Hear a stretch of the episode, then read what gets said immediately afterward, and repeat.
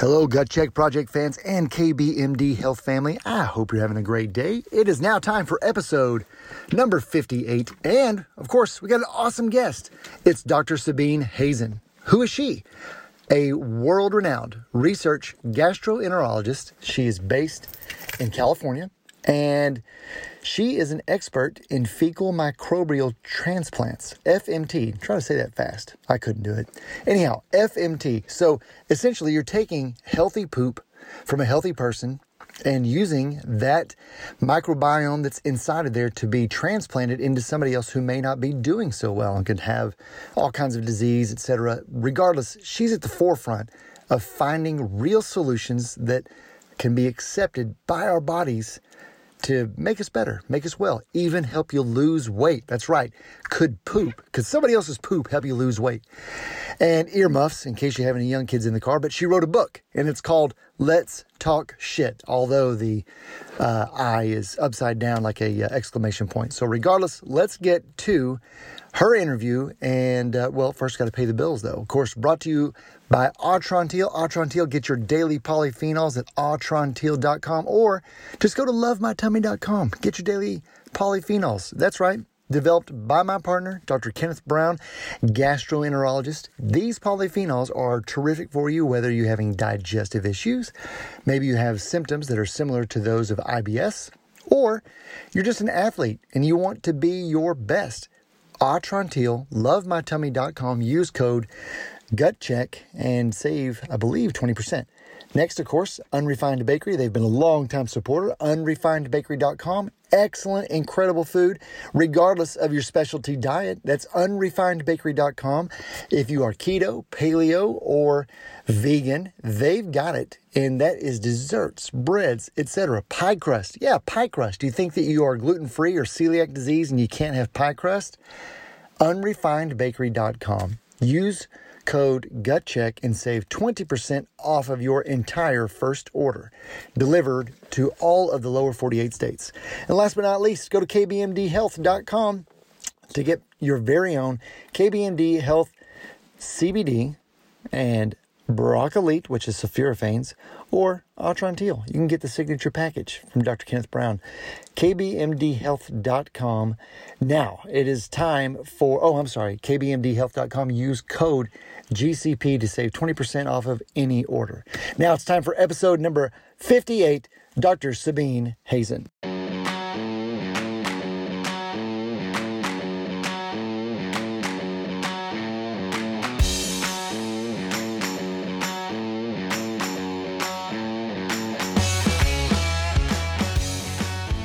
What's up, everybody? Welcome to episode 58 of the Gut Check Project. Ooh, today's a really, really cool one.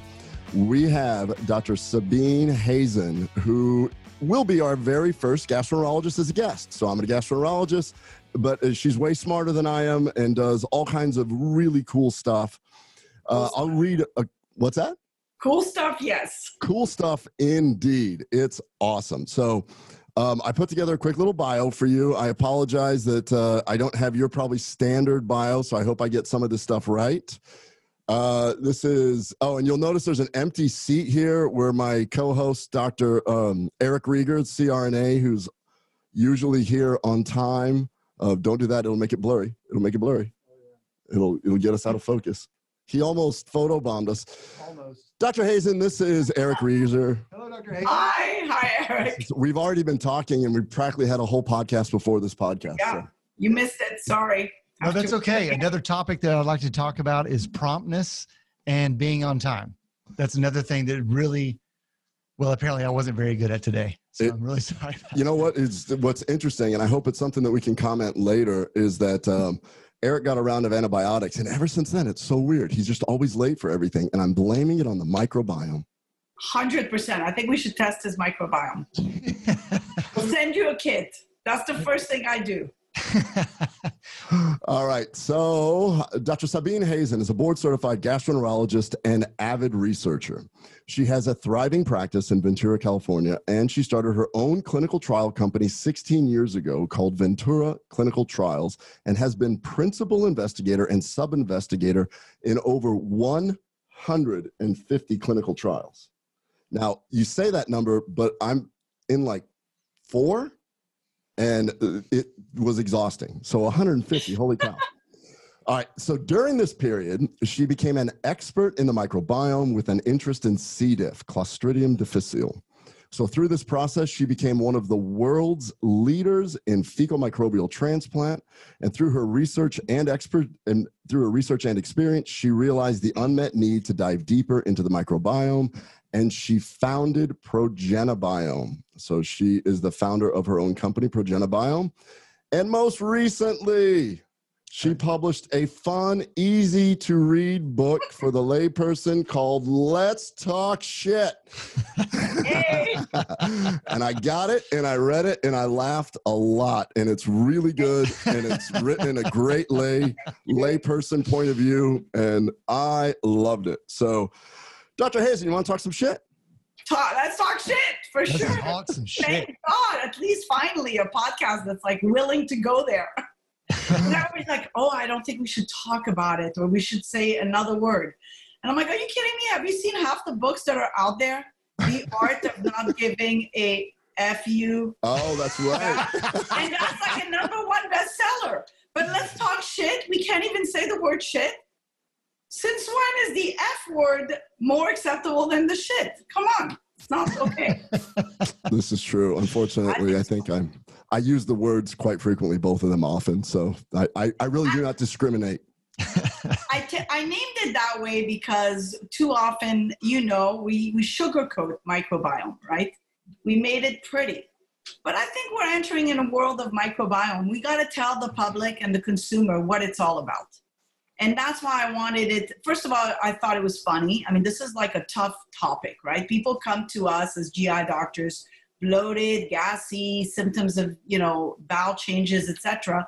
And so we hope to we have to explain to them and how do you explain a topic like the microbiome without you know a little bit of humor to digest it a little bit better in my opinion that's what i that's why i named it so to give it full transparency and then the other thing was to essentially um, you know make people smile because there's so many jokes you could say about it I heard you on another podcast where you're exactly right. As gastroenterologists, we have no problem talking about it, but I have the same issue with patients. They're like, oh, this is so embarrassing. I don't want to discuss this. I'm like, we have to discuss this. And then that goes from that to, okay, well, as long as you're comfortable with it, here's some pictures. You know, Oh, yeah, You're like, I know. "Whoa, I know. I get, I get that all the time. I'm like, no pictures, please, Or- no Or sometimes randomly the nurse says they showed up with the bag and they didn't Yes, flush it. yes. Isn't our field great? I mean, you know, you, you probably know Neil Stollman, right, Dr. Yeah, Stollman? yeah. So Neil, when I was a fellow at University of Florida and I was presenting my research on visceral hyperalgesia, which was super clean, uh, would come to me and say, "You better start getting your hands dirty because we're going into the shit business." And I said, "No, please." They call me Gucci girl in the GI lab because if it's dirty, if the colonoscopy was not clean, I was out of there. I'm like, "Sorry, we do the prep. Come back next week. I'm not cleaning the patient, right?" And then the mere mention of having to actually play with tools and putting it in there was just something I I never ever thought that would even happen to me. And um, you know, when a patient is about to die from C. diff and you've tried everything from you know antibodies after antibiotics to you know clinical trials and that was my my my path right i was doing clinical trials and neil was doing fecal transplant and we met when I was doing a clinical trial on fecal material in a capsule because every time I would do a clinical trial for pharma, if the pharmaceutical product didn't work, I would do fecal transplant because I would say, well, you know, the patient trusted me to heal them and whether they got placebo or the drug didn't work, it's my obligation to, to make sure they're fine. So I would do fecal transplant on them. And then I discovered all these things. And of course, so I, you know, I blame Neil in a way for stepping into this because I've stepped in fully and every day I play with it. I, I can tell you the first time I, I was, you know, looking at collecting stools, I think I almost passed out. Uh, but then you develop, you know, that uh, survivor or that, uh, you know, warrior mentality that you're like, I can do this. I can do this. I, I went into GI. I'm tough. I'm playing with scopes. I can do this. And that's what happened. So I'm really curious about your history. Can you just give us a little background about like your family and where you came from, who you married? Because I, I find it all really interesting. Your your your past is fantastic to where you've ended up right now. Increasing the volume. Um, so I'm uh, I was born in Morocco. Uh, my parents, you know, my background is uh, I'm pretty much a mutt, like Spanish background, German, you name it, it's all mixed in. Italian, I was happy to see on 23andMe, I have some Italian blood, um, and Greek. So I'm a mutt. And essentially, my parents immigrated to Montreal. I was raised in Montreal, um, went to medical school in Nova Scotia. Um, my siblings all went to McGill and wanted the McGill route, and I went Dalhousie because I didn't want to. You know, in my family, you had to live at home if you're going to college in Montreal. But if you go to college elsewhere, then that's the only exception to moving out of the house. So I said, okay, I'm going to Dalhousie. And Dalhousie was, was fun because it was, you got into the rotations of, of medicine right off, you know, from day one, you were seeing patients. So that was kind of fun for me. And then I was going to go back to Montreal and I had a cold and I was interviewing for positions for internal medicine and GI. Uh, for internal medicine, I didn't even think I was going to be a GI at the time. And I got an interview at University of Miami, Jackson Memorial Hospital, and they paid for my plane ticket because they loved Canadians back then, and they paid for my hotel. So I said, "Oh, free trip to Miami," and then I show up in Miami and I'm interviewing. I'm doing the interview, and they're telling, they're showing me like a room of ten CAT scans and you know, just like beautiful. I mean, you've been, I don't know if you've been to Miami Jackson Memorial. It's, it's a city in itself, yeah, right? It is. Wow. And back then, I mean, we had one CAT scan in the whole country of Canada. I mean, in the whole country of Canada, right? So you show up in Miami and you've got like 10 CAT scans in a mm. room and it's like, and, they, and then they sell you on Miami and they're like, oh, you could live in, you know, on the beach and then you could go to the hospital. I'm like, I'm there, I'm coming. So I showed up, and that was during the the world of HIV. You know, that's when HIV was really, you know,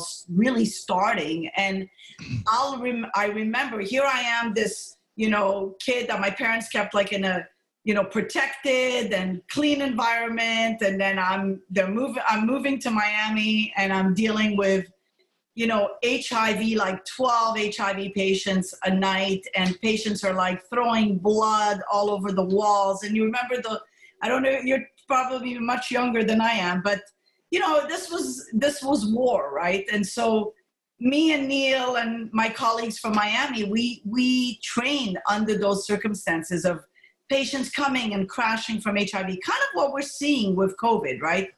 So, yeah, it does have some, and and yes, I did have that. We had our our AIDS ward where you would have to rotate, and then you would have to make sure because their CD4 counts were so low that it you yes you know, so you didn't want to give them any microbes that could potentially right. hurt them. We right. just didn't know back then.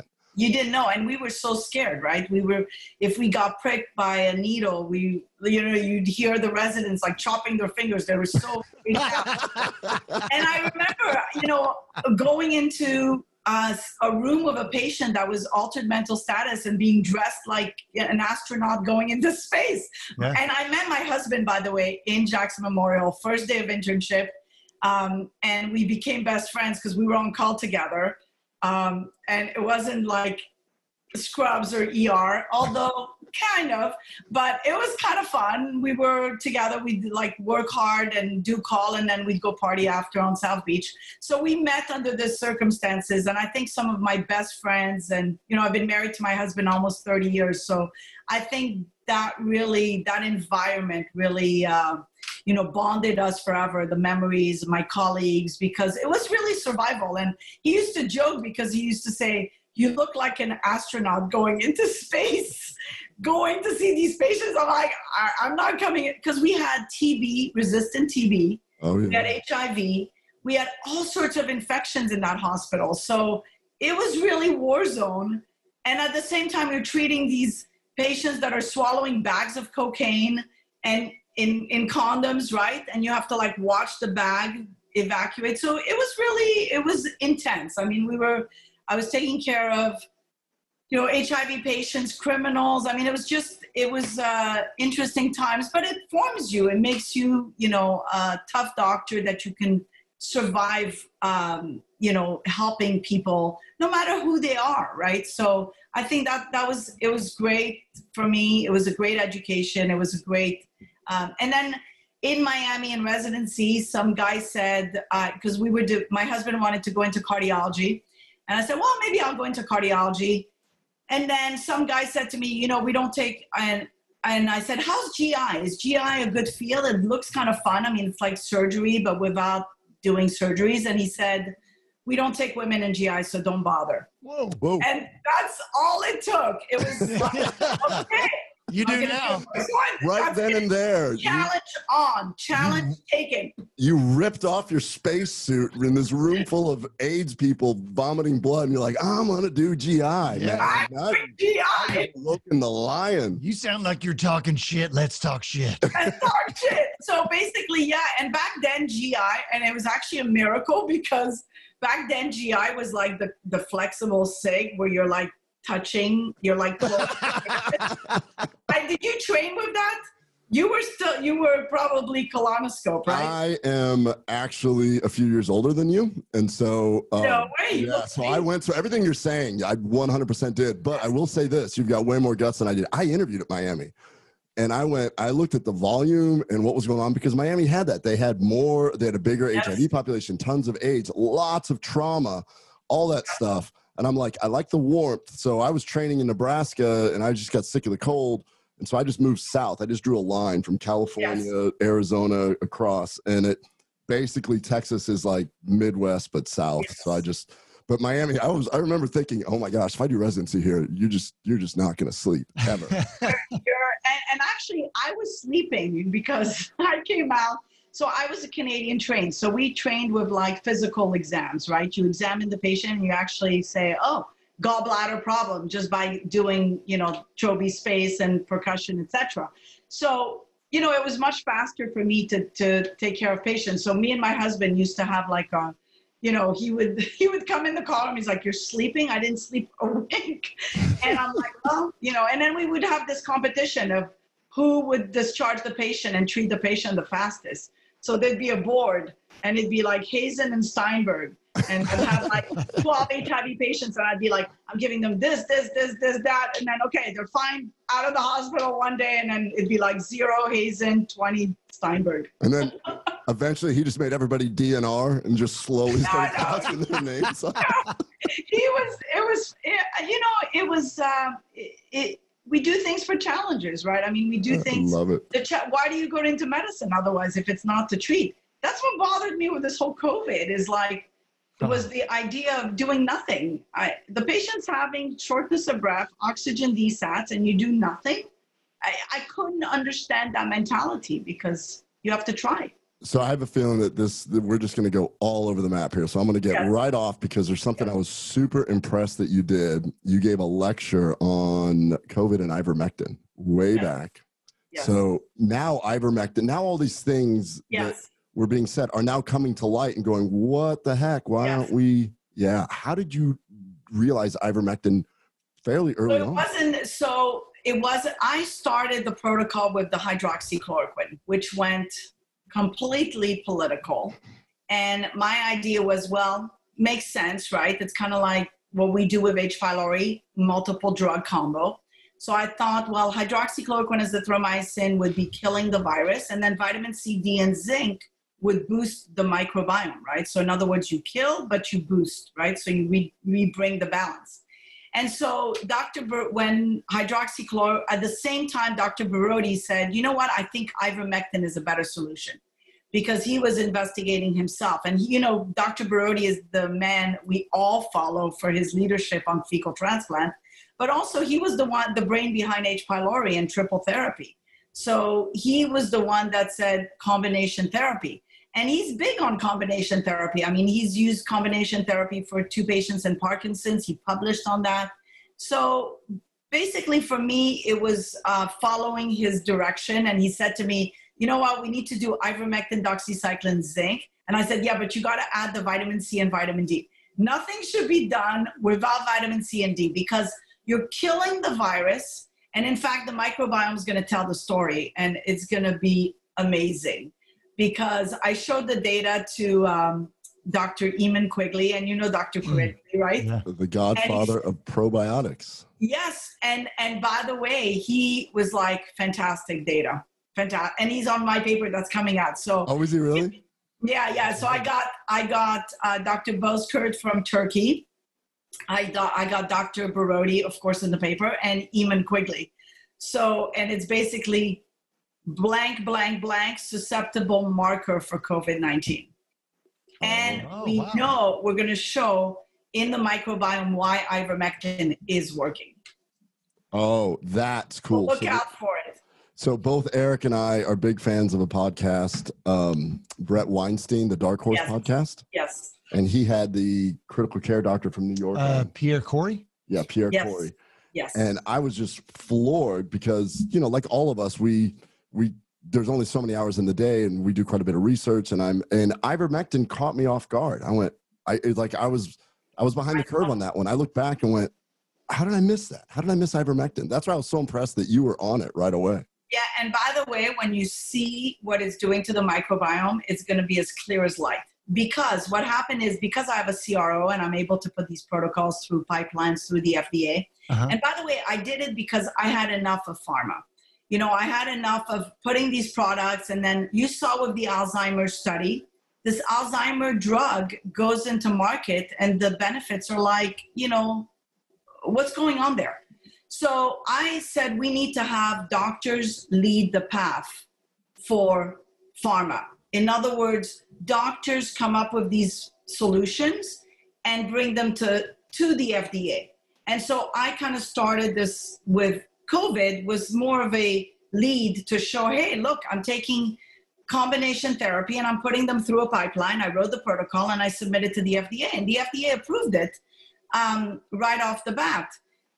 The, the FDA then had second thought because they said, well, you need to have a placebo. And I said, a placebo in, A placebo in COVID? in, in the middle of a pandemic? I'm like, that's like, you and I've got said that- What? yeah.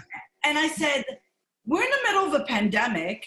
Rome is burning. Are you asking me to use a bucket that doesn't have water to throw on the fire? I That's a mean, great we analogy. know That really an that's not- awesome analogy. Okay, the house is on fire. I'm going to give you a bucket, Yeah. And you're going to get a bucket. Now go put it out.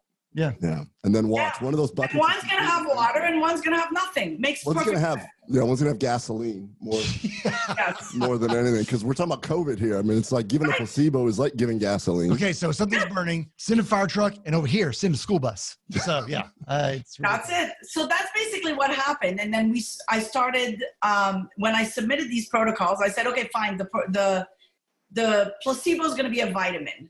So we did vitamin versus the other thing. But what we discovered is when we started looking at the microbiome and looking at, we found COVID in the stools, whole genome sequencing, presented it at American College of Gastro. Um, and then it got published, took six months to get published on gut pathogen because they couldn't believe it, right? They were, what is this real? We had to like submit, it was sent to the WHO. I mean, it was just a ridiculous, um, you know, long ter- time to get that paper published. And so when we started looking at the microbiome, we discovered something in the microbiome. And we discovered something in the microbiome of those that were super sick compared to those that were not so sick, compared to those who never got COVID to begin with, Mhm. uh, but yet were exposed to patients with COVID. So we said, wow, if this is a susceptible marker, it's a, it was so basically became like a susceptibility marker, right? And so we determined that if we don't know the baseline of the microbiome in a patient and we're giving them placebo, and that person has those microbes are super high. In other words, where's your immunity in your gut, right?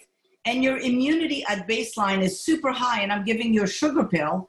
Well, of course, it doesn't matter because you already have like super strong microbiome to survive COVID. So, is it fair to compare a placebo to a person, you know, that doesn't have a good microbiome? You know, you're comparing like an athlete running a marathon to a person on a wheelchair. Unless you know the microbiome, you're really doing placebo controlled trials useless in COVID, in my opinion. You're bringing up something that is I mean, could be a complete game changer in how pharma would do any Yes. type of research in the future. Yes. Because what we're what you're saying is, if you do not have, and we've discussed this kind of stuff on the on other podcasts, if you do not have a diverse microbiome, are you able to take full advantage of these medications that we believe are helping? Because Right. the FDA determined that there's a safety profile on it, therefore it goes to the second trial, and then just like you said in phase three and four trials, you're six percent better than placebo. So because of that, it's now a 14 billion dollar drug that got bought by a bigger company. Yes, absolutely. And and we we are entering into a world of research now that is no longer research, in my opinion. Medicine is no longer an art; it's a business, um, and that's scary to me because that's not why I went into medicine. I'm sure that's not why you went into medicine.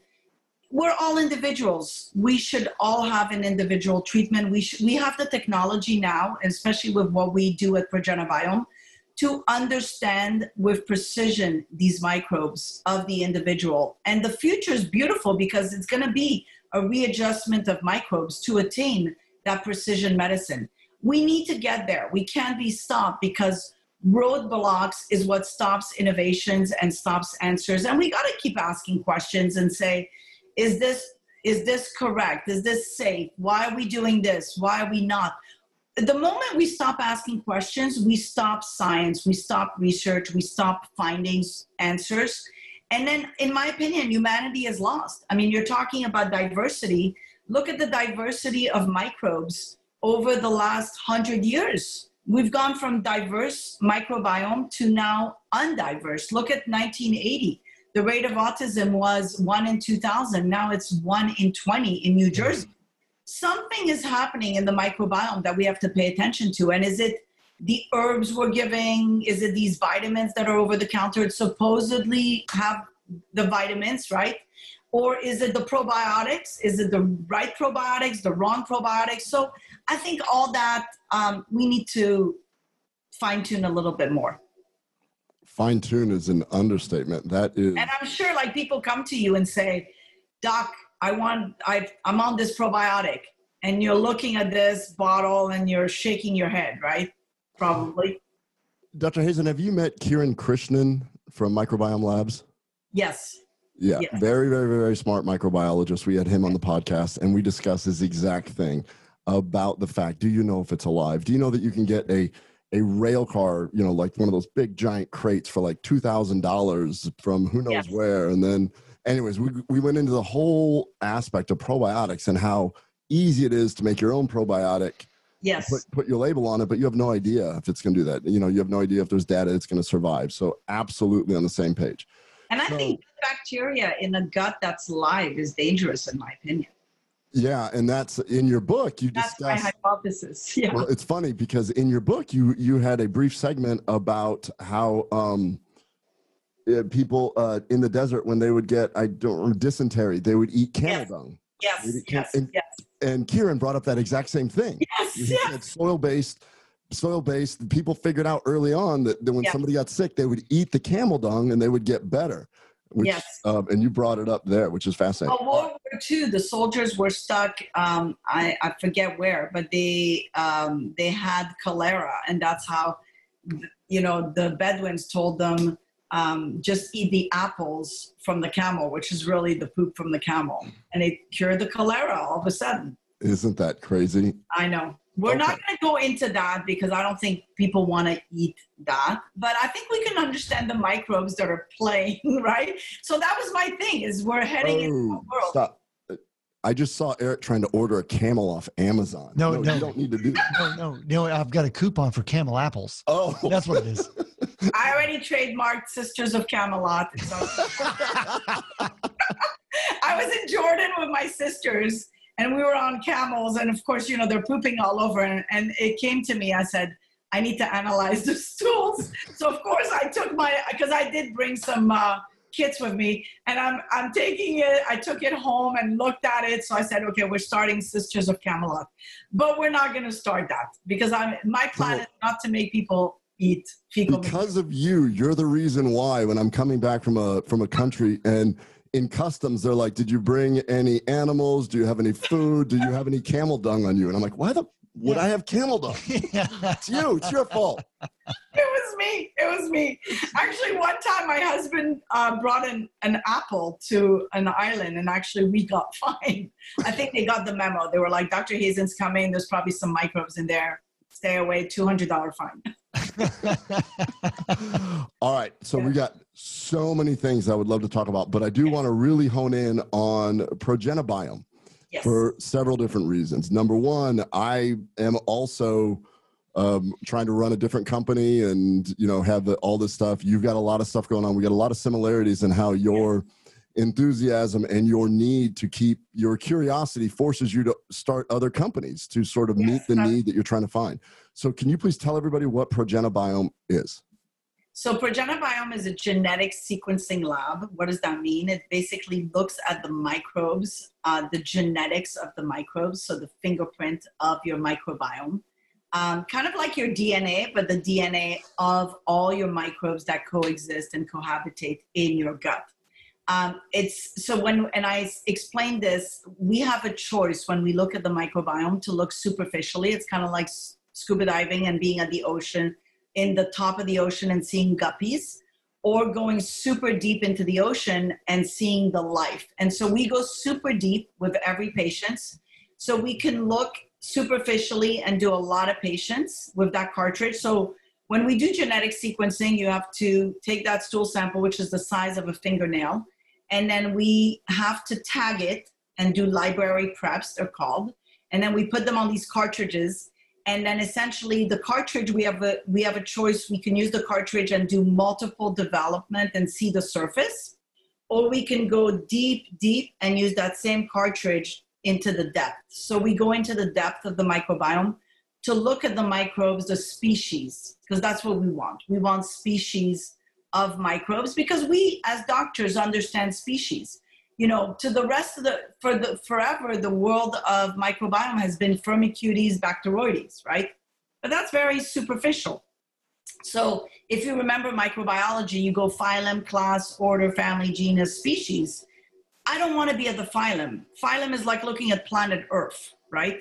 I don't want to be at the class. That's like looking at London. I want to be almost at the family to say Mr. and Mrs. Jones, but I really want to see the species to see the kid of Mr. and Mrs. Jones who has autism.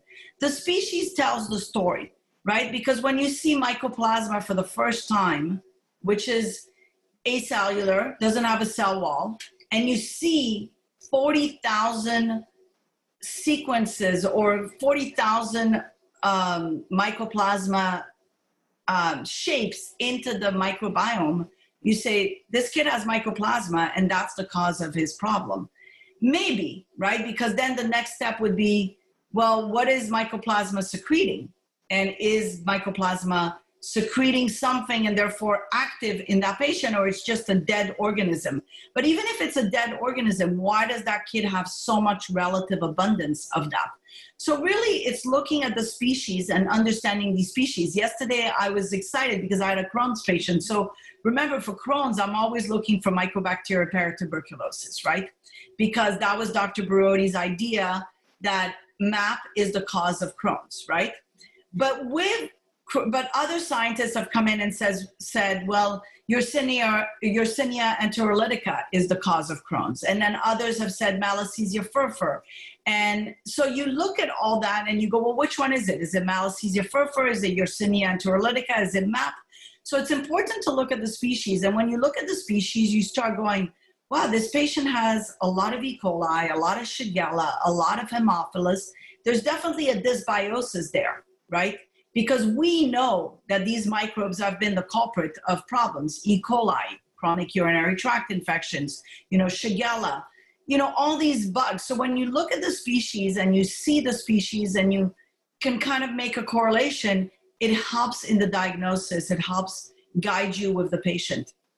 And so to me, that's what it was basically. Um, so that's why I started 42 clinical trials. We're actually up to 59 now on every diseases because it was that look. Every time a patient comes in with Crohn's, we would say Crohn's database go in there. But what we discovered from the beginning with ProgenaBiome when we looked at everyone, and that was uh, something that made me think you know, what's out there, like uBiome, is not legit because they're comparing individuals to others, but we're all different. How can we be compared? So what we so the first thing we discovered with ProgenaBiome is we're all different, which you know, I know, you know, by common sense, right? We all have different fingerprints. How can we have the same microbiome? And why would my microbiome that was in Jordan be compared to someone that lives in Greece, right? Completely different microbiome. But why am I healthy with this microbiome and this person is not healthy with that microbiome, right? That's the million dollar question. So we started noticing well, if we are all different, how do we compare? How do we understand the microbiome? So the only thing that you can compare is really within the family. And then the other thing that you can compare is within the individual. So whenever you have a product that you want to give it, you have a patient with Crohn's, and you attain a cure, and that was my thing that I would speak about at conferences. Attain a cure, understand the microbiome, right? Because if you attain a cure on the same patient and you see the microbiome before and after the cure, you know that something changed in the microbiome. And what was it that changed that obtained the cure? And so that's basically my path is is looking at families and then from there once you have like a group of microbes that you've identified and said okay, well, that makes sense. This is the bugs. These are the bugs that are related with Alzheimer's because I've improved the patient's memory. And now these bugs have disappeared. Now, let me look at other groups and see if those bugs are in those patients with Alzheimer's. And let's come up with an assay that's a formula. So, ideally, what I want is the dictionary of all the bugs with diseases. So, let me back that up just a little bit. Yes. First of all, that's super fascinating, and there's a lot going on here. But yes. as the um, as a gastroenterologist, and I know that my colleagues get this, I get a lot of second opinions, and. Yes. So they'll come in and they'll just hand me this pile, and inevitably there's some sort of stool analysis, Yes. And then somebody will circle things and then say, you need to take this supplement for this, this supplement for this, this supplement for right. this. And I've always just flipped it over and said, I'm I'm sorry, just because we can analyze it doesn't necessarily mean that we need to make recommendations on this or that we can manipulate it. Right. So what you're saying, just to clarify, is that ProgenaBiome, your company, is doing a much deeper dive and making the association with diseases yes with the person that comes in so that you can at least develop a trend and start to predict how or what right. we need to do for it and the other thing we did is basically we created an assay that we felt were the 25, actually 50 most important microbes for disease. And we validated that. So, what does that mean? We took microbes that were cultured, we bought them, and we put them through the pipeline. And lo and behold, C. diff was C. diff because we had the microbe. So that's validation process, right? The second thing we did is we verified the validation process. In other words, let me repeat that stool sample. Am I getting um, the same value? And then let's reproduce it, right? So let's reproduce it at month one. Let's reproduce it by someone else. Another technician takes on the same standard operating procedure of how we develop this assay and basically reproduces the assay. So I was very big at the beginning and I hired a genetic sequencer um, PhD physician who was actually behind the BRCA gene um, and is genius, who developed the assay for me with me. And I said to him from the beginning, I said, listen, I want to be able to give you a stool sample and I want you to be able to reproduce the same thing. In other words, I give you my stool sample today, tomorrow, next year, it should be the same fingerprint, the same exact colors. Because if I'm giving you a stool sample today and in a month, um, I'm giving you another stool sample, but it's no longer the same colors and the same fingerprint.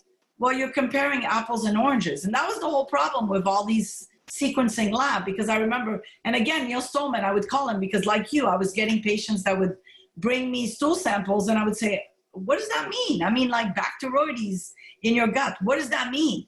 And I would call I would call um, Neil, and he's like, nothing. It's all bogus. And I know there's a whole holistic path out there that has looked into this, but you know they have their vision. But unfortunately, you know, we need to bring the holistic and we the idea that holistic um, healers have achieved and bring it into GI to understand it with the microbiome, in my opinion, right? Bring everything that's out there and say, okay, well, we all see this from this guy and this from this guy. Let's put it all together to say, yes, this is accurate information. This is valid, verified, and reproducible data. Because everything in science, you have to reproduce it, right?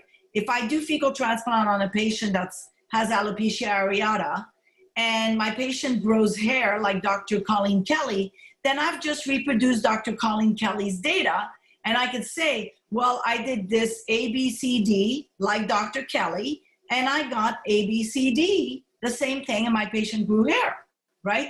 So reproduction of validation, verification, and reproduction of data is very important in research. But you know, the problem is there's too many. We live in a world where people want to just fast, fast uh, development of products, fast sell, you know, like sell a probiotic, sell this, sell that. And we've stopped the research because it takes time to do research. But it doesn't have to take time to do research. Were you going to say something, Eric? Yeah, I had a quick question. So you've talked about the microbiome, and obviously you've been able to look at different diseases and then figure out where they match up and where they're the same. Something that's kind of interesting to me though is that locally that makeup of that microbiome, of course, is at the local level in the colon. But mm-hmm. have y'all looked at the second level and tried to map out that it also matches not just in, in the in the makeup of the microbiome, but what those postbiotic metabolites would look like, so that the systemic responses are also the same to mimic what uh, what the makeup is for absolutely an okay. excellent point there's so the microbiome is different at every location in the colon mm-hmm. um, the, what we're doing is really a beginning of seeing what it's looking like at a deep level. Um, the next step that we're going to do and we're going to be working with a company that developed a capsule that is guided that takes a sample of stool from every different locations um, where we can show with precision that the stomach microbiome looks like this, the small bowel microbiome looks like this, the cecum looks like this, the transverse colon. The, so that's going to be coming because that with that technology, hopefully we can deliver precision microbes to those areas to achieve cures in the future. And you know, capsule endoscopy, I was the first one, well, one of the first doctors to start using it and that was the first time that we saw, that I saw myself, a parasite floating in the small bowel. That was a revelation, right? When you look at the, at the sequencing of the microbiome and you see all these microbes, and I said that I found C. diff in my gut, um, you start going, wow, this, there's a mystery there that needs to be figured out. Yeah because the microbiome is everything you're you're born with a lot of good microbes you die with very little good microbes, right? You would, and then the microbes consume your body and put you back into the earth. So from the earth to the earth, I mean, we're proving that uh, with the microbiome. So even on a, and I think for me, the biggest lesson about the microbiome is really that diversity is key to life, key to health. And I was just uh, speaking on the microbiome at a farm, Polyface Farm, that's really big on regenerative farming.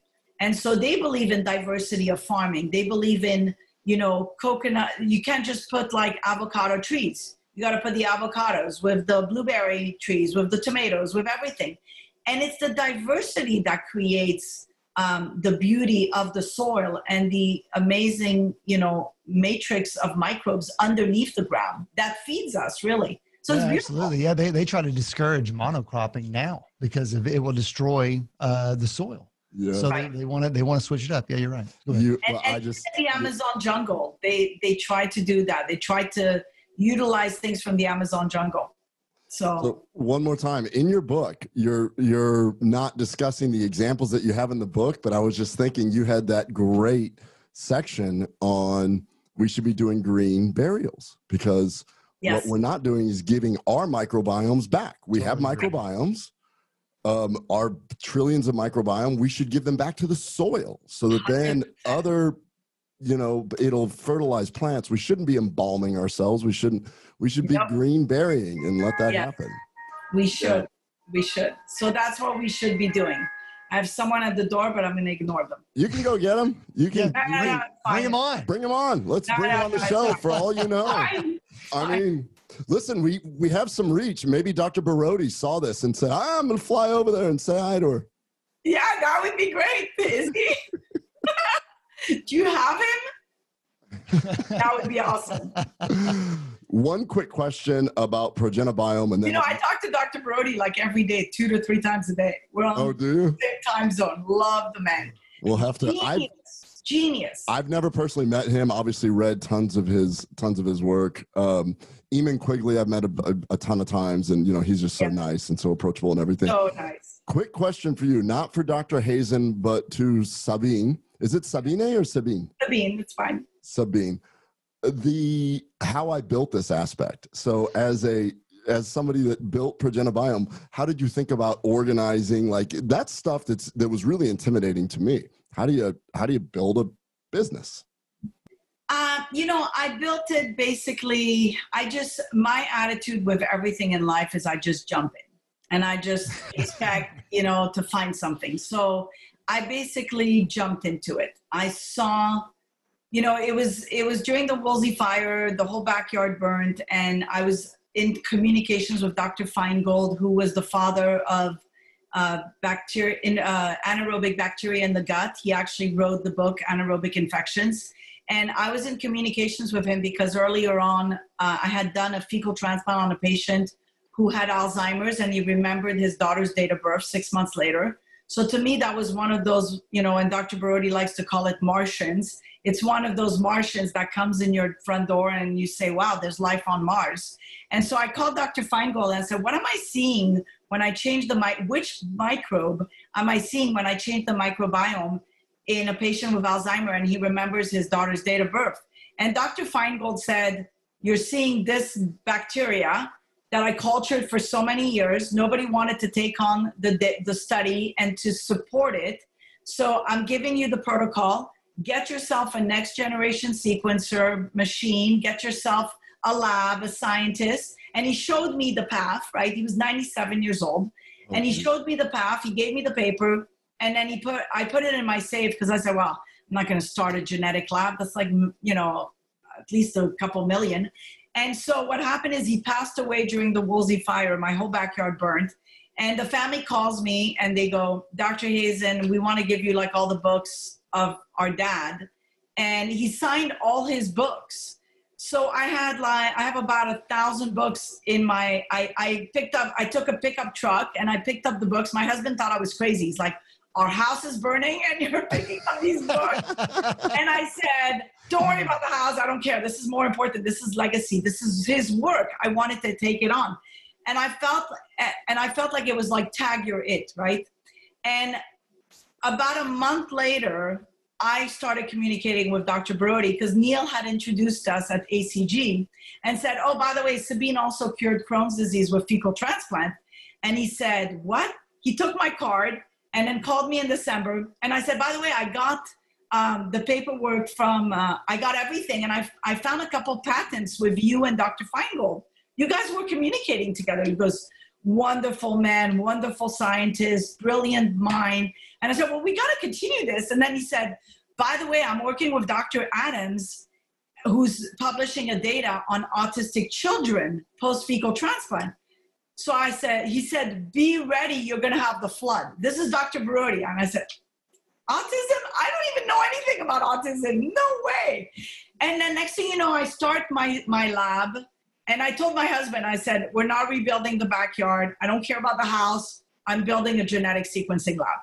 So he goes, sure, honey. And my, if you know my husband, my husband's a great guy. He's a cardiologist, you know, heart doctor, amazing. And he's like, yeah, sure, honey, do whatever you want. You want to analyze shit?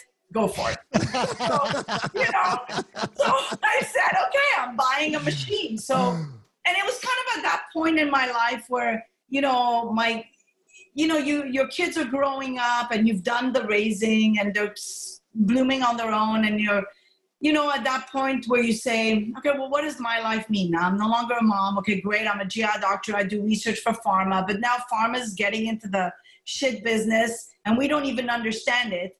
So I saw this light and I just said, I think this is my path. And then lo and behold, everything was just opened up. I mean, my first case of fecal transplant was a patient with metastatic mesothelioma that I submitted the protocol to the FDA. The FDA thought I was crazy for wanting to put stools in a woman's colon who was dying, but her hemoglobin was seven. She wasn't eating anything. She was dying. I had to fight with them to let me do it. And I saw her starting to crave chicken nuggets after the fecal transplant, the same cravings that her grandson had. So that was an open an eye opener for me. She ended up living a lot more months than she was supposed to um, to to begin with. She should have died within the month. But I think the fecal transplant really helped her, and I think we're seeing that with you know MD Anderson's work with fecal transplant and chemo, etc. So I think you know, so that was the path. I didn't really think of money because people always ask me, well, how do you support it? How do you venture? And I said, well, let me create a nonprofit. So I created a nonprofit. And then next thing you know, I wrote the book with Shelly and and everything. Like even Shelly came to me in my office. It was just like divine intervention. Shelly Who's, who is Shelly? I don't know her. So Shelly is an author. She writes, you know, she writes books and she her husband um, was a friend of mine and we started talking. He's a pilot and he said, you know, and I said, I need to write this book. And he goes, why does, why don't you have Shelly help you? And she puts it in the book and she wrote, um, I, I helped Dr. Hazan get her shit together. and then she did because this is what happened. I gave her all my stack of papers and I said, this is chapter one. Let's start chapter one. And then she started. So as she was building and we were building that book, and then Dr. Borody, of course, every time we had a chapter, we're like, what do you think? Is that said? He's like, I like the quotes. I like, you know, because he's very much into, you know, quotes and old quotes from, you know, uh, people in the past. So we started, you know, writing. And then at the same time, I started building these protocols. And I had a team of writers that I basically, I had my, my, uh, my main writer that I said, you know, let's start writing these protocols and little by little it was built. And, and i and andreas showed me from day one a patient with crohn's disease.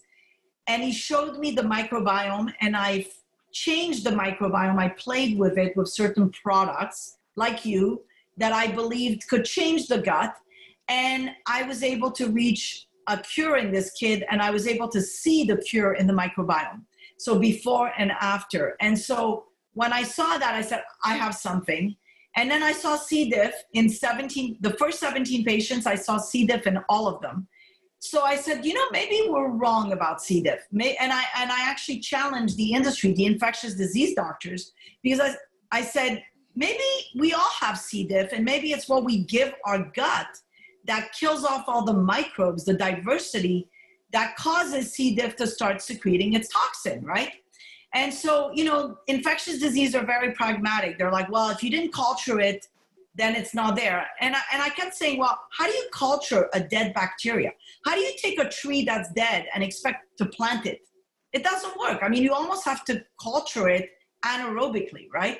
And so I said, well, but the next generation sequencing shows the whole genetic sequence of the microbe, right? And then when we did RNA pipeline, which is the, you know, so we have a bunch of pipelines when we look at microbes, right?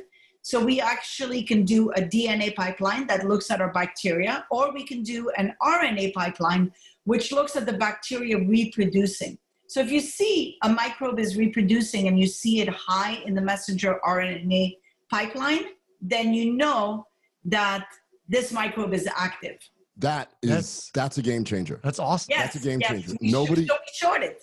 Nobody's Nobody, ever said that. Nobody's before. ever said that before because I remember Mark. Pim, you know who Mark Pimentel is in Cedars? Yes, I, I remember. I know Mark. So I remember Mark was describing. Well, when we're doing these stool studies, we're basically it's like going into a neighborhood and looking at the trash and then making these assumptions about the what's going on right. on the inside. That that's just trash, is what you're looking right. at. Oh, the mRNA. That's huge. That's big. Yes. And then the, the metabolomes is the next step, right? Are those microbes secreting something? Like oh. I'm finding the sulfovibrio in the gut, right? And we know the sulfovibrio was linked with autism from Dr. Finegold. So he thought that the sulfovibrio or Clostridium perfringens could play a role with autism. Well, when you see the sulfovibrio in a family, in one kid that has autism and the rest of the family doesn't have autism yeah. And don't have it, but the kid has 40% relative abundance of the sulfovibrio, you don't even need to do metabolomic studies on that because you know that there's that's the problem most likely. And so, in that kid, fecal transplant would be a solution. Oh, that's wow. so that's so cool. Um, I talk to my patients uh, that, especially people with certain food cravings, are battling their weight and stuff. And I'm like, well, it could be that you're not really, it's not really you in control with your microbiome. Would you discuss briefly your two daughters yes. and your experience? Yes. Yes. So so I um, took antibiotics. My young, my old, my oldest also, and you know I have a hard time. I used to eat like in Miami. I used to eat the whole tuna subway, and you know would not gain a pound. Now I eat a cucumber and I gain a pound. And my little one eats 5,000, 10,000 calories. Sometimes she'll eat like at one o'clock in the morning a whole pizza and then an apple pie. Doesn't gain weight. She's a toothpick, right? And so we looked at the family microbiome, and actually, there is a group of microbes that is potentially the obesity marker. There's also a group of markers that are potentially the cholesterol. And so th- this is a new world, right, that we're entering. So even with Alzheimer's, we're seeing similarities in the microbiome. So we need to understand. But more important, I think, than understanding the microbes is, is understanding the environment of the microbes because you saw studies when they do so we know that when we do fecal transplant we are achieving improvement in patients right but you saw the studies where they removed the fecal material and they just had the liquid and they implanted it and they still got improvement right so something in the substance something in the environment the, the substances i think make a big a big difference oh, yeah. it's all going to make sense to you when you read the paper with ivermectin oh i'm so excited i i just i'm literally like thrilled. and vitamin C and vitamin D because I'm going to be writing Linus Pauling was right. So that's coming. I have we've with everything you said there. I have a couple quick comments. Yes. Number one, your doorbell rang, and he did tell you that a Martian would show up on your front doorstep. That could have been, and you just let it walk away. Oh well. And then um, I got a I have a I have a quick story for you. Yes. That um, we were interviewing a fellow. Uh, he was from Yale and this has got to be about eight to 10 years ago. So mm-hmm. before fecal microbial transplant FMT was being discussed, mm-hmm. we're out to dinner with him. I took him to a nice steak restaurant here, here in my city. And well, I was asking him about his research, and he goes, Well, what we're showing is, and he's talking, and the waitress was there, and she was like, This is interesting. And she was listening, and she was um, a little bit obese. And he goes, Well, we're taking stool from skinny mice and giving it to um, fat mice, and those fat mice are losing weight, and then vice versa. And right. I was like, no, that's so cool. Because it was like the first time I'd ever heard of it. He was right. a fellow doing the original research on this. And then the funniest thing happened. She was, once again, I said she was a little overweight. She looks over at this busboy who's all of about 6'4, 120 pounds. She goes, Bill, you are the sexiest person in this restaurant right now. Because he went on to say that if you live with somebody, you end up sharing the microbiome yes, yes, with each other. It's so true. Yeah, and she yells to this poor guy who's probably like 17. She's like, "Do you want to move in? Do you want to move in?" like, so like might be a little premature, but I don't know. Maybe she wasn't. So hey, you know what I do every day as a routine? I take my little one, my 17, and I rub my face to her. So I'm like, I want some of that microbiome on my skin. That's the best lotion right there. I mean, I don't need to put lotion on my face. See, you know, you're, so, you're, I, I'm, I'm scared that I'll ruin my kids' mojo by giving them my microbiome.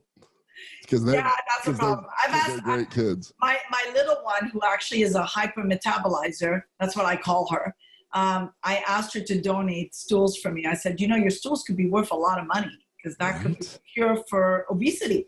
And I said, a thousand dollars for one sample, Scarlett. She's like, nope, not giving it. I'm not going to be a rat. She's like, I'm not going to be a rat lab mom. She gave me one sample. That's it. That was all. That's it and this is this is not hyperbole in your book you discuss about how the marathon runner they took his stool gave it to mice and the mice immediately with no extra training could run 13% more than they could before before we publish this uh, episode we need to yes. get we need to get shitstudying.com and uh, have it ready to go. I'm just saying.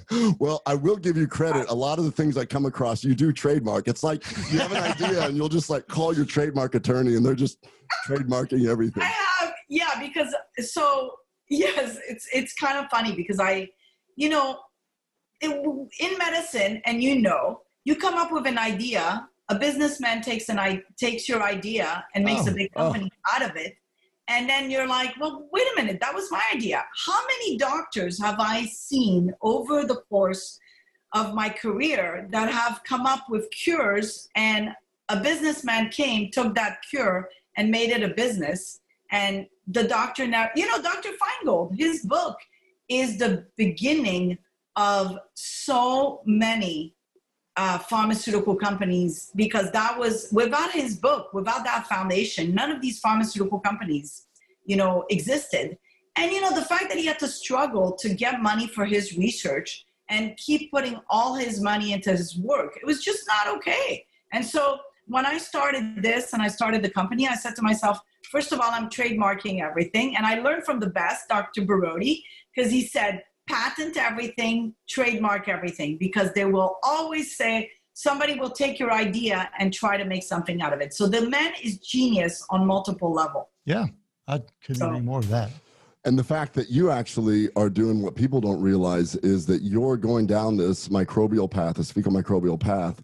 And to get these studies done, you have to file these NDIs, these new drug. Um, Yeah, it's expensive. Yeah, something like that. Something like that. It's the IND. new Yes. IND. That's it. Digital new drugs. Yeah. There Yeah. you go. IND. And yeah, and that's it's super expensive, and they make it they make it difficult, or uh, maybe they do on purpose or not. I don't know. I mean, obviously, as as an investigator, where we have to deal with that a little bit with our supplement, we kind of skirt the FDA, but we still have to walk such a careful line. You want to talk science, but if you start talking too much science, then you have to file that IND and all right. that other and, and i think you know it's not hard to file it's not hard to do it. I think this is where doctors need to join forces because really um, you know we lose when we don't work together. When we were in residency and internship we were collaborating together to fix the patient. You know what happened with covid was really sad to me because the collaboration disappeared. All of a sudden the media is telling you how to take care of your patient and and the politicians and the whole time i was like wait a minute the moment a politician can tell me what Blautia does in covid or Roseburia or Faecalibacterium prausnitzii, let alone they should probably spell Faecalibacterium prausnitzii, never mind what it's doing. The moment a politician can tell me that, then I will respect what they're saying or a media person. But the reality is, we're entering a world of microbes. I think we should let the people that are in the microbiome world lead that path and lead the treatment. At the end of the day, achieve success, listen to the people that achieve success. You know, those doctors on the front line that realize different methods to treat. Forget ivermectin. Let's talk about others, right?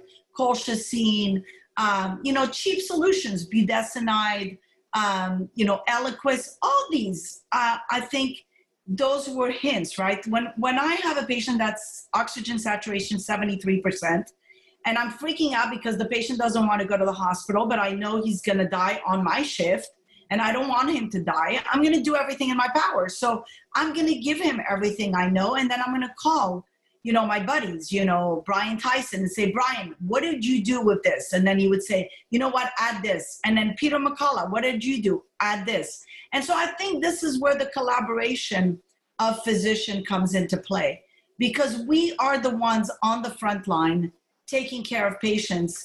And at the end of the day, who do you trust with your life? The doctors that guided you this way, right? I trusted with my life Tom Borody. Let me because, ask, yeah, I just want to ask a quick question on this because I saw that you have done presentations, you have submitted um, for different trials, you've done this. Have you? A lot of the doctors that have had the guts to do this have had backlash. Did you receive any backlash from social media, from the media, from anything? so I'm because I'm working with the FDA oversight, and right now we're doing actually a clinical trial with the Department of Defense sponsoring it, which is another product altogether. Um, I've not had the backlash as much. I'm sure I've had backlash when I tried to advertise to get patients. Um, you know, definitely my there were criticisms, and you know, and I always tried to stay under the radar as much as possible, talking about treatment. I'm more the microbiome girl, and I don't think anybody really knows about the microbiome. And if they want to go one on one with me and start trashing me, bring it on. The shit just gonna be starting.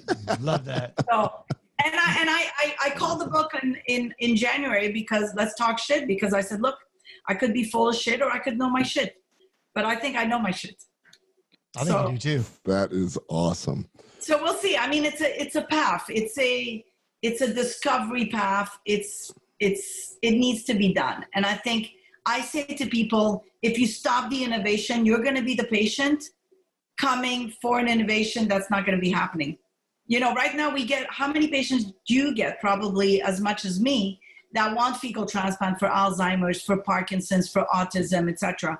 You can't offer it. We're not there yet. So let me ask you this. So you've got your lab set up. You do a really good job. We were doing it heavily. Um, a guest stand-in for this podcast, Dr. Stuart Ackerman. Him and I did a few of these.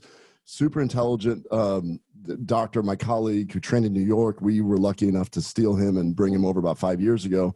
He jumped all in um, on the on the fecal transplant, and he signed up. He did everything, and then like overnight he said, well, this was like in between the FDA saying it's a drug and this, and then he was able to get the frozen capsules.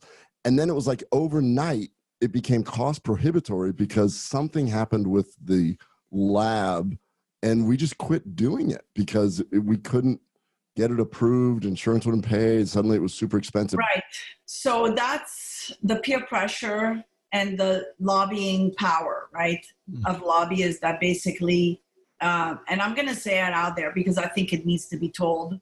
Um, you know, there is a lobbying movement that is basically stopping these these drugs, these these cheap solutions, and I think we need to stop that. We we need to fight as physicians for that because the moment we stop, you know, trying to do what was right for the patient, fecal transplant being one of them. I think all of us uh, that were doing fecal transplant joined forces in the microbiome meeting, the Malibu microbiome meeting that you probably saw, because of the fact that um, we saw that our ability to help patients were being cut. We were doing, we were helping patients, we were doing, using a bank that was good, and that ability was cut. I, I think, you know, the onus is to go from that product that was sold of OpenBiome to go to Finch, right, which is now a pharmaceutical product, then you know that's fine as long as you know the data shows that it's working, etc. But I think you know stopping the right to try and doctors from doing fecal transplant or scaring them. You know, I still do fecal transplant. You know, who's going to stop me? I mean, the the the FDA you know, has said you can do fecal transplant for C. diff, provided you do all these things. And even if you want to do it for autism, you have to submit an IND. Well, I just have to write the IND. I have to follow the protocol and follow the guidelines. Hmm. Nobody's going to stop you if you're doing things the right way. So you don't have to wait for them to approve the IND. Just no, no. You have to wait for them to approve the IND. But for C. diff, you can do fecal transplant. Yeah. You just have to follow. You don't need an IND for fecal transplant for C. diff. Yeah. So I got a few questions. So when um, a few of our listeners heard that we were going to have you on, they submitted some questions. Not easy okay, questions great. either. Okay. So one of them is unfortunately somebody um, had irritable bowel like symptoms or probably SIBO, went to a doctor in her country in Europe and received a fecal microbial transplant and she didn't feel very good two weeks afterwards went back. He said well we just need to do it again. And it's from the same super donor. He has this what he calls super donor. And she got it the second time and she spiked a fever started feeling really sick. And then the third time um, he said well we just need to just you just need more of it. That's what's happening. You're not taking it.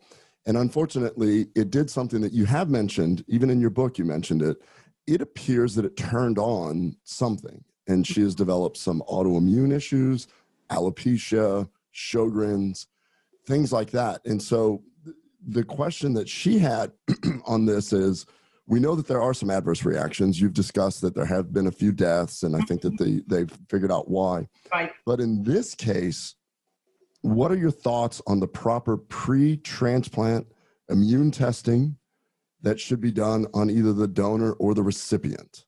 And that's tough to answer. Yes. So as I stepped in understanding the microbiome, I'm noticing that obviously if you've got a donor that has a lot of Prevotella and you already have a lot of Prevotella. So the, the process of fecal transplant is more complex than just putting microbes, right? It's understanding what was at the baseline, what was the culprit of the problem, what was the microbes that were altered, and then, you know, what cons- what problems did it cause in the colon? In other words, is there an overgrown growth of something on the colonic wall that is difficult that the microbes don't implant, for example, right? So there's three step process, right? So donor selection, first of all, microbiome analysis. I think as we get into the world of fecal transplant in the future, it's going to be microbiome analysis, right? What does your microbiome look like at baseline? What microbes are affected? Who is your donor? Is your donor a family member or a bank? And how do you do the procedure so that you can maximize implantation? And then how do you sustain implantation, right? So there's four different steps, and all those steps are very important and very complex in their own rights. The first one, I think, um, the baseline understanding the microbiome, you have to compare with everything that you've seen, that I have seen in the database, for example. So we're not there yet, right?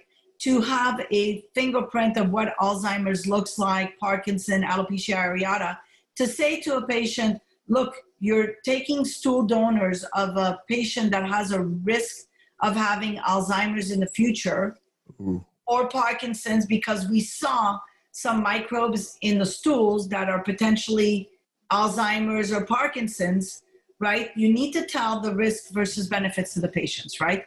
So, am I swapping C. diff for potential of having Alzheimer's? Am I swapping SIBO mm-hmm. for potential of having alopecia areata?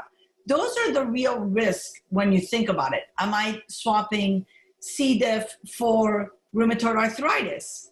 You know, ALS, MS, etc. So obviously that's that's part number one is that discussion with the patient because right now we do not know we when we take stools from a donor and so even though i would love to take my little kids stools in me and start losing weight much faster or eat you know garbage so that i don't gain weight um, unfortunately i have to be conscientious that i could inherit something that is not matched with me and could give me something else. So until we know what we're doing, I think in the microbiome space and what those microbes are doing, I think it's a dangerous way.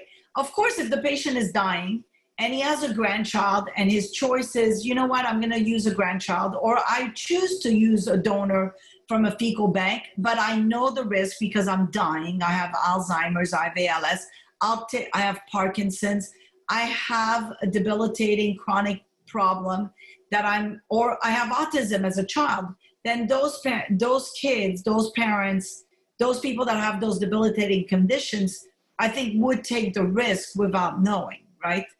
But at the same time, we have to be careful in how we do it because it is still risky. Um, the other day, I was talking to the FDA because we were trying to approve um, fecal transplant for autism on 30 kids we got approved one kid that we're doing already. Of course, one kid doesn't tell you much. If the kid doesn't respond, probably it's because he's too old. You know, this is a kid that's 19 years old. The microbiome is already set. He's got the neurological problems from it. So, you know, am I going to achieve success? Maybe, maybe not. If I achieve success, great. But we want to do 30 kids, right? And the FDA said to me, well, we should do placebo trial are you going to plan to do a placebo control trial? And I said, I'm not going to put a kid through a colonoscopy and give him placebo. I'm sorry. Yeah. I draw the line there. And that's why I think the research that's coming out on COVID is really going to be a game changer to start saying we need to relook at this placebo control trial. We need to start saying let's do precision medicine and let's see what's happening with the microbiome before and after. So you know the beauty that we have in our in our lab is right now we're working on developing a validated assay verified reproducible. We're seeing the data. We're publishing it. You know the the the uh, ddw is accepting my poster. Acg is accepting my poster. You know you're validating my work. You know so the data is being validated by my peers because they're seeing the data. I think we need to use that technology that was created of this assay and we need to get insurance companies to approve it so that every doctor around the country can start understanding the microbiome but also develop the same protocol that Dr. Borody used, the same protocol Neil Stollman used, Colleen Kelly, Paul Feuerstadt, Alex Khoruts, you know, these giants that have been doing fecal transplant and have achieved 92 to 99 success in C. diff. We need to use those, those protocols. I think the problem is that too often people are in a rush. They want to have the solution right away. They're not willing to wait for the proper research to be done. And then they go to people that promise them an answer and they charge a lot of money. And then what happens is they end up worse than they started off with. And that's not okay, in my opinion, you know, because safety is number one. You know, all disease begins in the gut. Hippocrates said that, and I think you've heard me say that. But also, do no harm came from him, right? We have to be careful. We have to be cautious with with fecal transplant, with the microbiome world. And if there's a better solution, which is a you know a microbe that's that's on the that's in the earth, you know, then maybe that's a better solution. You know, if we we need to go back to basics. I absolutely cannot tell you how much I love hearing the way you're describing this. First of all, the way you described why you did it is your why you go, we have to be able to help. We have to first do no harm. Yes. And the way that you're describing it is almost like, well, if somebody finds a better way, I'll adapt to that. That's no yes. big deal. I'm not putting this is not to start a business. This is yes. not to. No. You do have a business. You do have this incredible stuff going on. But the way you're describing it is you're willing to keep an open mind, yes. even on your own research, which is yes, fast, that is fantastic. Yes, and and I'm listen. If I see that I'm, I think the the FDA respects me, and I've worked with them for years. They've been in my office. They've audited me for clinical trials for pharmaceutical companies, and I I think the FDA respects me because I'm the kind of person that's very transparent.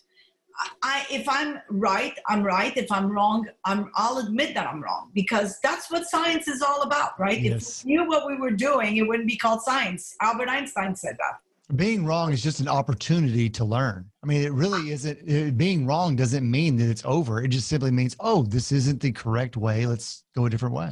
You learn more from being wrong than from being right. You totally learn agree. more from the mistakes, and I think even the mistakes need to be published because that's where you learn. Uh-huh. Well, I shouldn't be doing that. And you doing that right now at this stage of your career sends a message to your children, which is yes. so important. That's what I always try and talk to my kids about, and he talks to his kids that it's okay to fail. If you're not failing, you're not trying enough. I failed so many times, and I've, you know, it, and you learn from the failing, and you make mistakes in life, right? And you fall down to the rock bottom, and then you climb up again, and that's life. So, all right, I need you to give some hope to a big group of people that um, there's a Facebook group, a closed Facebook group. It's the colonic inertia group and yes. one of the core members of that group emailed me and said, please tell me that she may have some data on FMT and colonic inertia. Do you have you had any experience with that? So Dr. Borody is working on an amazing protocol. Um, he has seen some improvement uh, with his patients. Patients are going to him. You know, in Australia, they can do fecal transplant over there. And there is hope coming into the future. So colonic inertia might be a microbiome dysbiosis as well. So let's let's hope. Awesome. Awesome. Yeah. So. Um, we already covered that. We already covered that. Oh, uh, one thing about the adverse reactions. Do you feel like in the future you will have a protocol when someone has an adverse reaction? Um, adverse reactions from fecal from transplant. the from fecal transplant. Specifically, this one person that seemed to get worse after each one. Is there a way right. to take some? I mean, I think the, the the first step is understanding what's in the microbiome, right? So understanding, and and we say we're research. We're willing to go into the research with them. Um, so we do give people consents and we give them stool kits, but we may not find anything. And and the problem is once you you break something, how hard is it to re, re put it back together, right? So you know, once you damage something, can you bring it back to the same shape? And that's the hard part. You're working with trillions of bugs that have been damaged. And once you've damaged them, can you put them all back together? and is that the right method for that colon so it's complex good answer do you have any other questions I think you've pretty much addressed everything that I could possibly want to say about the microbiome. But I mean, honestly, I think it's it's a brilliant mechanism. I'm more intrigued by what is driving you to find these answers because it just resonates so much with what I think I've learned by working with Ken and uh, what we've been able to find as we keep trying to find correct purpose and like you said sometimes incorrect purpose in, in what we try and it's great honestly so uh, honestly thank you thanks for uh, really putting some some meat behind what it means to analyze poop well let's let's let's talk about putting some meat behind this so i'm part of a really big group now yeah. And Jim Weber and company and Harry Sarles and uh, everybody that's doing research out there in my group, GI Alliance, we're up to 700. Let's back Dr. Hazan here and help her just have yes, yes. dump trucks full of poop just showing yes, up from Dallas yes, and from all over the country. Yeah. Shit, yeah. yes, do it. In fact, it's funny because I had a GI doctor from uh, Santa Monica and he came to look at my lab and he was kind of, you know, um, wondering what it was all about. And then he saw my lab and then he called his buddy and he goes, and of course she gave me a kit to analyze my poop. but, you know, bring it on. I want to see from all over the world. I want to see China's people that live in China versus people that live in America, Chinese, you know, Japanese. And, you know, I want to do 23andMe of the, of the gut. And that's really my goal. No, it makes it. Yes, it makes I need the GI doctors. Yeah, you're you're individualizing medicine by knowing exactly what it is that yes. the patient needs, and it, I mean that's just we we don't do that. We we say yeah. give so and so X, Y, and Z milligrams of whatever, and it, it, really just in anesthesia, for instance, it's all done by either ideal body weight or actual body weight. There's a lot more to what somebody's going to go through than just their yes. their body weight. So no, I, I think it's fantastic. Yeah, this is. My husband always says, if you want Sabine to do anything, just give her a challenge. And I was, this was a big challenge. And for me, it was not really that hard because, you know, I said to myself, well, eventually I'm going to be that patient. What if I have Parkinson's? Yeah. Who's going to help me? And so I better figure it out now while I'm like youngish, um, and and and figure it out for my future, right? Or what if my grandchild becomes autistic? You know, I mean, everything we do in life, every action leads to a reaction. And I like to think that if I do good, then goodness comes back to me. And I've been fortunate, you know, in my life and and and and uh, that I have to give back. This is my way to give back. So I, I'm very happy to have all you guys. The Biome Squad needs more doctors. So we need all you guys.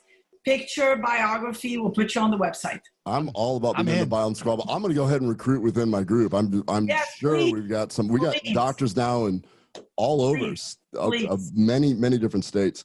Wow, Dr. Hazan, this was an amazing podcast. My honor to be the stupidest person on this Zoom call. That is, I love doing that. You are clearly brilliant, and my I want to call up the University of Florida there. The the uh, Jackson it was Jacksonville, right? Jackson Memorial Jackson Memorial and thank that that person that said that they don't take women because they did a huge, huge service to the future of medicine. I literally am hearing this and I'm just going, we're gonna analyze people's stools before we put them on a high blood pressure medicine because yeah. we may believe that maybe that interacts with it. The the most rudimentary thing that happened to me was I have really bad allergies and they were they just I just nothing was helping. I'm Claritin D extended release and all this stuff. Well, I we were doing a little thing where we, I was going to do my colonoscopy wide awake, and we had cameras there. We put it on YouTube, and when my partner got to my cecum, there was a totally intact tablet that I had taken like like a long time before, and it was I'm like, well, that's why my allergies are so bad. This thing isn't even disintegrating because it's a wow. it's a long it's a whatever. It just like straight release. through. Yes. Yeah, yes. extended release. Now I have better results because I bite it, so I'm like extended oh, release my good. ass wow. No, I know it's the same thing. All these drugs, and then it's also what are these drugs doing? Like I think one of the things Neil and Colleen Kelly, Neil Stollman and Colleen Kelly, want to do, um, and the they had the brilliance to start the Malibu Microbiome meeting to bring all these doctors to educate themselves on the microbiome because as we learn things we need to teach the doctors to bring them on. My thing was never a consumer product or it was a research to bring the doctors because exactly if i teach you what i learned in the lab then you treat your patients you know that that's really my goal and my role. Uh, but one of the things they wanted was to bring pharma to our to our world to precise to do precision medicine to make sure that these new drugs don't affect the microbiome worse and then to follow the microbiome of of patients to make sure that you know the patient is fine but then long term because uh, we saw from antibiotics you give antibiotics to patients they're fine for their they treated their pneumonia but then later on it starts the chain reaction of diversity is lost now and with loss of diversity you know, uh, microbes and viruses penetrate. And definitely we're going to be showing that. So lo- once the papers are out, I'm going to be calling you and saying, let's do the podcast because you're going to have. Love it. Sure. Absolutely love it. Um, wow. Thank you so much for taking the time to do this. Listening to everything you do, I'm going to quit complaining how busy I am. I'm just going to just get back at it because you are you are an absolute machine and I love your energy. I love your honesty and I love your why. That is fantastic. Thank you. I think we have to ask why. And I, I have a chip on my shoulder. You know, it's never good enough. So I'm always like questioning. So when people challenge me, I just like keep going. So I'll show you. Watch me. Those are my two favorite words.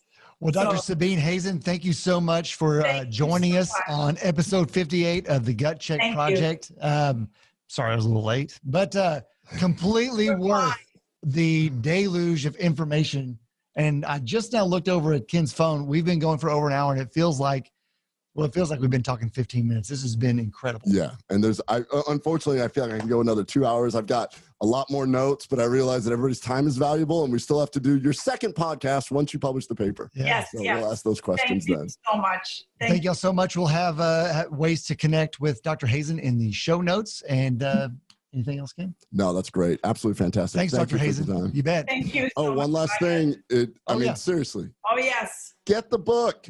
Let's talk shit. It's funny. It's good. And a lot of the stuff that she talks sciencey here, she brings it to a lay level in the book. I thought it was great. Awesome. Thank you. That's episode 58. We'll see y'all next time. Bye bye.